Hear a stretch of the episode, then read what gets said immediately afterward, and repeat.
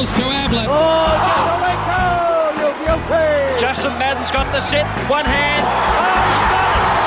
Oh, oh the post is broken. Matthews hit it. Oh, talk about a he-man. Dream rises to the top.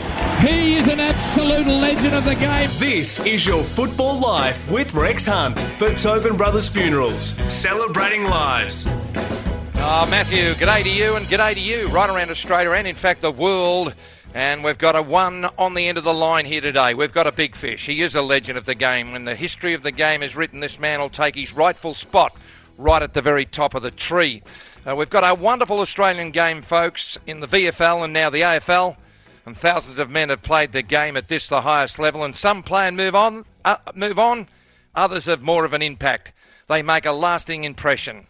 Our guest today played 325 games for Sydney between 1999 and 2013. That puts him in elite company of just under 80 people who have played the game at 300 uh, times, anyhow. But 2005 and 2012 premierships for Sydney put him in the elite. He's second on the club's all time games played in the list behind the wonderful Adam Goodes. He is Jude Bolton. He is on the line. And Jude, this is your football life. G'day to you. Oh, thank you very much, Rex. Very humbled by this. Yeah, unbelievable. Are you really? As a young kid in shorts who loved the game and hope one day that you'd make it at the highest level, do you look back and see, gee, I, I certainly made my mark? Oh, I think uh, you certainly pinch yourself when you do do look back in the career, and, and when I when I look back, it's probably more pleased with the, I guess the the way the club's held in such high esteem now, and, and certainly when I turned up at uh, the Swans, it's uh, you know they were a pretty fractured group, and and probably accepted a little bit of mediocrity at times, and uh, you know the the list that uh, you know both Paul Roos and um, John Longmire put together over my career, and I played under Rodney Eade as well. It was just sort of to play in a really successful era for the club, and that continues as well. So it's good to good to be able to step back into the club, hopefully in 10, 15 years' time, and see that what probably the bones that you know part of us put in uh, in place back then. And Jude Bolton joins us today for Tobin Brothers Celebrating Lives. Don't get nervous, Jude. You've got millions of years to go before the Tobins will measure you up for that uh, horrible day that we're all heading down. I spoke a couple of weeks ago to Plugger, a legend of the game, a legend of your footy club, and he spoke about where he's moved to Sydney. But Sydney had some initial problems that you weren't uh, privy to. Uh, I know Ron Barassi came to me at 3RW in 1993 and said, I've got to leave 3RW, I've got to coach Sydney because of the national competition. Mm-hmm. Gee, they were the dark years when South Melbourne were moved up there. But now, Sydney, even this year, they've got a great chance of getting another flag.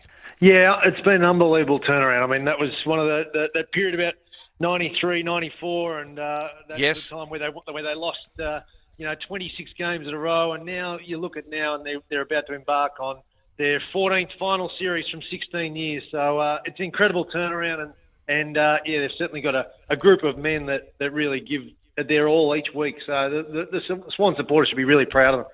Let's go back to Melbourne to St Bernard's College as a young kid who just thought, gee, I might like to have a go at this thing called Australian footy. And then you went to the Calder Cannons. Cannons who were some of the, your idols as a young boy that you looked up to in the AFL and you think, gee, I reckon they go all right? Yeah, I always had uh, Robert Harvey's um, jumper on uh, jumper number and uh, had a, a picture on the wall of him. I just loved the way he went about it, just his ability to, to gut run and uh, and just have an influence. I was a St Kilda supporter as a as a kid and um, yeah, just got the opportunity to obviously go to the Swans as, as a young kid, but uh, playing for the you know, Calder Cannons and, and even St Bernard's, I can still remember uh, you know, Tim Watson coming down to interview uh, Matthew Lloyd when he was uh, year 12, and, and, we were trying to take marks in behind uh, the cameras as a you know year nine kid. So it was sort of always uh, bubbling away and a dream of mine to, to play AFL. Jude Bolton joins us, folks, and it's a great thrill for me. I, he's given me so many hours' pleasure at the microphone. But back in your day, it was just the end uh, of the time where you played footy in the winter and cricket in the summer, and uh, According to my uh, research, uh, you made an under 16 side for the Big V at 16, so you had to make a decision. And uh, why did you go football wise? Yeah, I, I love my cricket. My brother played um, you know district cricket for Melbourne University and also Carlton, and he actually played in the Carlton team with uh, Abdul Qadir and uh, Carl Hooper and those sort of guys. So yeah, played watched a lot of cricket as a kid, and Um, but I, I just felt I always wanted to get off the cricket field during summer to make sure I was doing my, my running for my football, and I just love the uh, the combative nature of footy, and um, yeah, I think that's where, the way I really wanted to drive myself and go that way. But yeah, certainly came through with some um, yeah good cricketers at the time. I, I played uh, in you know in, in, certainly in the under 17 Victorian squad with uh, guys like Michael Klinger and those sort of players. Yeah, just fantastic. Uh, you drafted in the top 10 when you went to Harbourside with uh, Ryan Fitzgerald and Nick Fosdike, and those names I can remember vividly. But it just goes to show the turnover of players is unbelievable. And, uh, you know, you're one of 79 blokes who have played the game 300 or more times. I tell you what, it's a tough world, the AFL world. Yeah, Rex, the, the churn rate's never been greater. It's, uh, I mean, I, I, I, I, was sort of lucky enough to mentor a lot of guys along the way. And one of the things that uh, one of the guys at the club mentioned was that I played with, I think, 119 or 118 players during my time. And that was the Goodness guys that, me.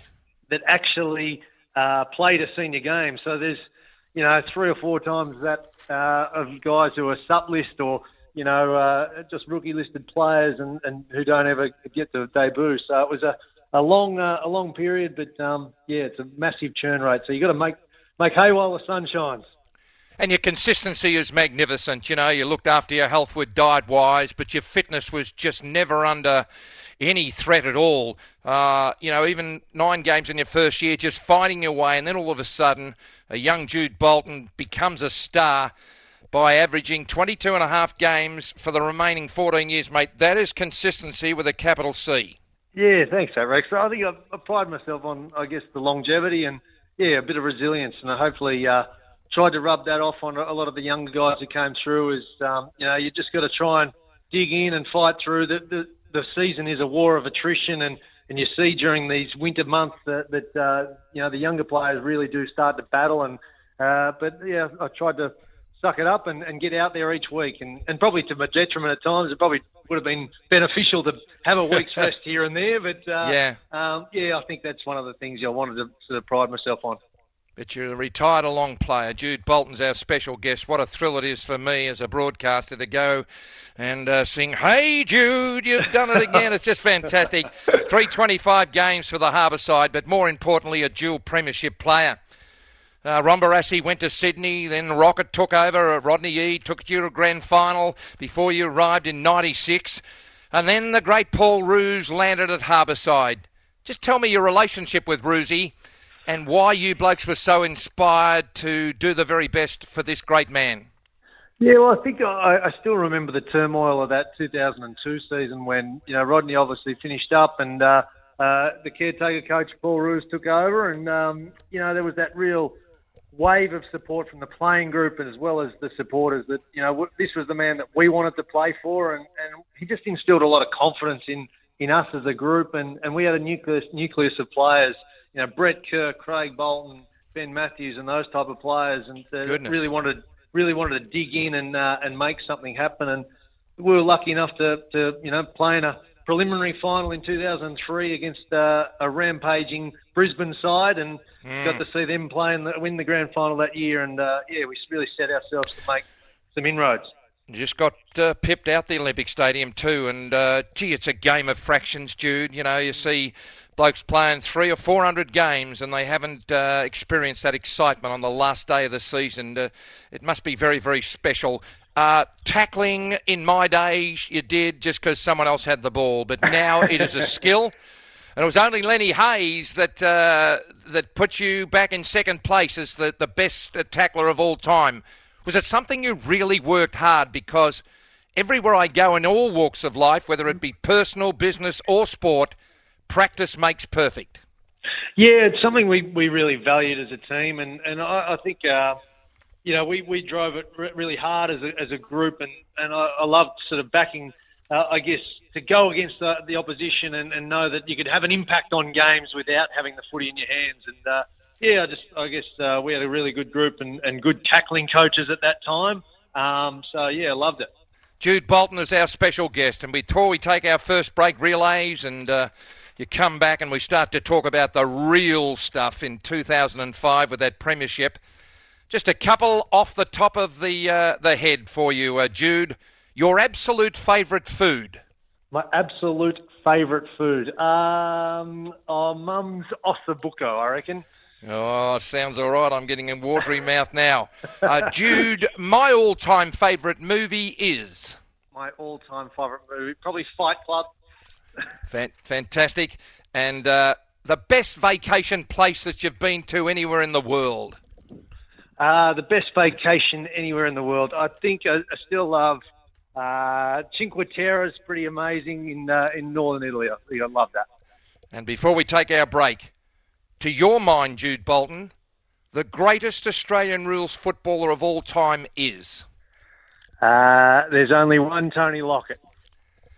Goodness gracious me. Right on cue, mate, without any uh, rehearsal, just the way you're doing it on the tally at the moment. You're doing it well. It's lovely to speak to you, and we're going to take a break, Relays. Uh, this is your football life. We're speaking to the great Jude Bolton, and don't worry about it, he is great. We're on air for Tobin Brothers, celebrating the footy life of Jude. Dream rises to the top. He is an absolute legend of the game. You're listening to This Is Your Football Life with Rex Hunt for Tobin Brothers Funerals, celebrating lives. Hey, Matthew, as I said earlier on, we've got one in the uh, trap here today. One of a select few who make a lasting impression that will be indelibly recorded in the history of the game forever. And now he's making his mark on the electronic medium that covers the game so very, very well. He is Jude Bolton. He's a star.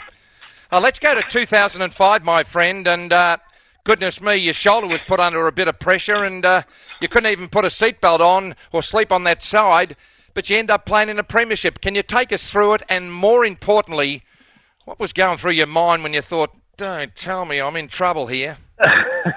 oh well, um, I think it was around eighteen or nine, or eighteen or nineteen. I think Yeah. uh, Andrew Welsh cleaned me up at Eddie Etihad Stadium, and uh, yeah, uh, sort of my my shoulder I did- had an ace, grade three AC um, uh, joint, so it sort of basically separated a little bit, and it was giving you a fair bit of grief. But uh, yeah, I was lucky enough to to have Nathan Gibbs, you know, put a local anaesthetic in prior to the game, and, and at half time for the rest of the year, and uh, yeah, it was uh, it was good to be involved in such a a, a momentous finish for the club. To, to break the 72 year drought for, for the Swans was something really special. And I know I spoke to my mum later on in that year, and she sort of said, "Geez, Yeah. Jude, you're not you're not doing you're not doing too much in the game." And I said, "Well, mum, do you want me to sit next to you in the stand, in the stands?" And she uh, she quickly quietened up. I think the great Vince Lombardi said, didn't he, or someone did anyhow? He said, uh, "Those on the field of battle owe no explanation to those outside the fence," and that's why there's millions of people watching, mate. And when you get old like me and you go across and you don't even recognise your teammates, but you still got those medallions, mate, and you don't have to bite them like the Olympics because they are for real, aren't they? Like Premiership, are. they are just fantastically. Uh, in your time, the rivalry with the West Coast was just magnificent. Uh, Jude, not only in home and aways, but in finals, but in big games. And there was hardly a bee's breath between the lot of you, but goodness gracious me, they had a great side, West Coast, but so did Sydney. Yeah, I mean the the talent of the the West Coast midfield was just phenomenal, and I, I guess when you've got someone like Dean Cox flicking it anywhere, and then the run and spread of those uh, talented midfielders, it was it was phenomenal to take them on, and, and we felt we had uh, you know a really even group across the across the park. Uh, we- used to call them the you know the Ferraris, and we were the Cortinas or whatever. But uh, you know it, was just a really a battle between you know two amazing sides that, that wouldn't give an inch, and you know, to, to have such a run of results under 10 points was just unbelievable. Yeah. Now, Jude, I, I, I just need to get into your, your head at the moment. At the end of 2007, you know, you'd played some pretty good football, but the club confirmed with you that you're on the trade table. What was your Yeah. initial reaction, and, and did you consider a fresh start? Yeah, I, I, I guess we um, we were always very open with the coaching staff, and, and that was part of the culture, and that's what stood up is the open and honest feedback that you get during you, during during this season and also at the end of the season. And we sat as a leadership group with the coaching staff at the end of uh, uh, 2007, and um, and sort of said, well, we need to make changes to to get back towards the top because we were falling behind, and uh, you know, I looked around the group in the leadership group and I realised that I'm a 27 year old. I've probably still got currency on the market, and I knew I was in the gun. And uh, Too right, yeah. Um, you know, in, in the end, it, it turned out that it was Sean Dempster and Adam Schneider went to St Kilda. uh, the club regenerated, but it, it made me, I guess, reevaluate where I was at. I realised how big an industry it is. It's a, a big business footy, um, but it, you know, I reset myself and tried to, you know, have some of my better, my better years after that after that moment. I called you on 3RW many times, a modern day Francis Bourke. You're crazy, but uh, other people call it courage. Uh, you're often concussed and at times, you know, go back uh, on the ground, resulting in, in wearing a helmet. Just a little bit of a, a, question for you. You reckon, like a few players, you were too courageous for your own good? Um, I think at times. I think there was particularly one moment against Brisbane. We uh, I got concussed in the first minute or two of the game, and uh, and yeah, actually sort of came back on later on in the game, and it didn't take too much to to you know get knocked out again. To be honest, so to have two in one game was uh, was certainly not a good uh, good look, and uh, and I. I guess I did wear it as a badge of honour while I was playing, but then I look mm. back now and I, I didn't miss a game from that. And I probably wasn't right for two or three weeks, Rex. So it's sort of yeah. one of those things. I love the the fact that there, there's young players now, and certainly the, the senior players at clubs are taking the lead on it and, and sitting out if they if they don't feel right. 2005, Jude Bolton, the separation uh, from your shoulder joint. Uh, round 19, 2012 goodness gracious me, a PCL in the knee goes. And you're faced with the potential of missing the upcoming final series for this real tilt in 2012. Uh, back in round 23, and the rest is history.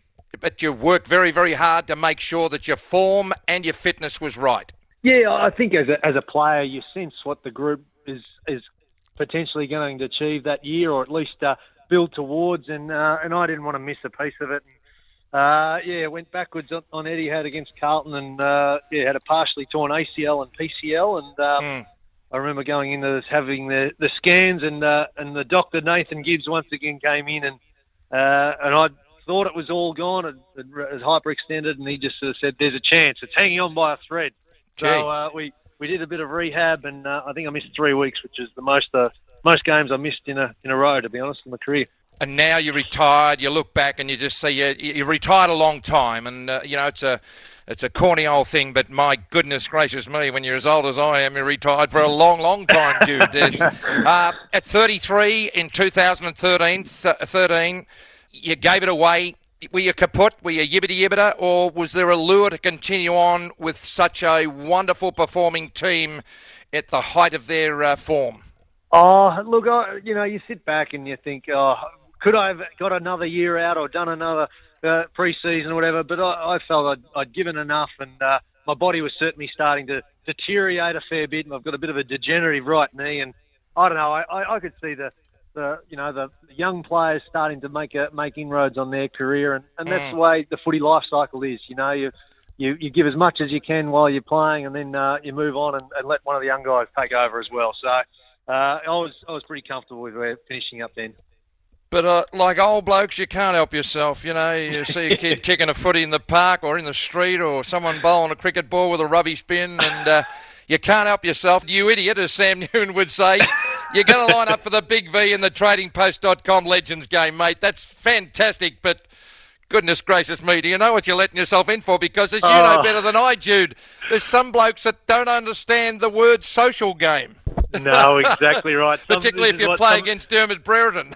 this is what some of them build all their year towards. Exactly. It's, uh, I mean, I'm actually really looking forward to it. It's uh, it's going to be great to catch up with all the guys. But what a fantastic thing to, uh, you know, obviously raise awareness about prostate cancer and uh, yeah. you know, the EJ Whitten Foundation is just a sensational organisation. And uh, I, little known fact is I actually played in the first EJ Whitten game back uh, 20, 21 years ago Goodness at Whitten Oval. Uh, yeah. Myself and Luke Power actually topped up for some of the old blokes to give them a bit of a spell, and uh, yeah, ran on as a 15 year old. So what what careers you and Luke had with all those premierships. Uh, before we let you go, uh, player agent now. Do you think your immense and fantastic career complements the fact of young people can really see where you're coming from when you're representing them? Yeah, well, that's what that that was one of the reasons for getting into the management business. But I've actually recently transitioned out of the, the, the management space purely because the, the conflict of interest was something that really wrestled with me as a as a commentator. So yes. I've transitioned out of that, and I, I feel that I can still mentor the players and be a sounding board for those guys. But it was such a a, a good thing to do post football. Uh, uh, you know, I'd recommend it to any of the people to get involved in. It was fantastic to be a Yeah. part of and, and step into other club environments and uh, and understand the CBA from inside out. So. Uh, it's certainly certainly something that I, I enjoyed, but uh, had to step away from as a as a commentator and, and to be impartial as well. As an old microphone man to a young microphone man, you seem to be just a natural at the microphone. And uh, is this just, uh, if you can't play, is this just keeping you involved in the game? You seem really excited about it, and it comes across into our living room. It, it just seems to show that you really love the game and you're liking where you are in this life at the moment. Yeah, that that sums it. I, I love. I, I've still loved the game as much as I did as a 14, 15 year old kid, and I, I, you know, part of you does die when you walk off the field for the last time as a as a player. But I feel like we've got the next best thing, and to sit down on the boundary line or up in the in the uh, commentator's box and uh, and see this great game go, and I think we're seeing one of the best uh, eras of football. So um, you know, I really enjoy being a part of it, Rex. What a thrill it is for me as a broadcaster and a football lover to find a little bit more about what that makes this champion tick. And as you know, folks, I don't use the word champion lightly, and this man will be indelibly recorded in the history of the game forever. And Jude Bolton, this has been your football life. Uh, it's been an absolute pleasure, Rex, and thank you very much. I feel very humbled, uh, you know, to be on the phone with you and uh, and going through that, mate. So really appreciate it. We're here for Tobin Brothers funerals, and a great performer has presence on stage. They work hard at engaging audiences, folks. Even after the curtain falls, they leave a lasting impression, and these qualities make them stand out from the rest. Tobin Brothers Funerals is a perfect example. After more than 80 years, they continue to shine. Tobin Brothers genuinely care for families, providing professional guidance and expertise, and strive to always be creative. These distinguishing qualities make Tobin Brothers Funerals the true performers they are. I'm proud to be associated with Tobin Brothers, promoting our great Australian game and its characters. Find out more at tobinbrothers.com.au. If you'd like to hear the extended version of this interview, check out facebook.com forward slash Tobin Brothers Funerals or follow us on Twitter at Rex Footy Life.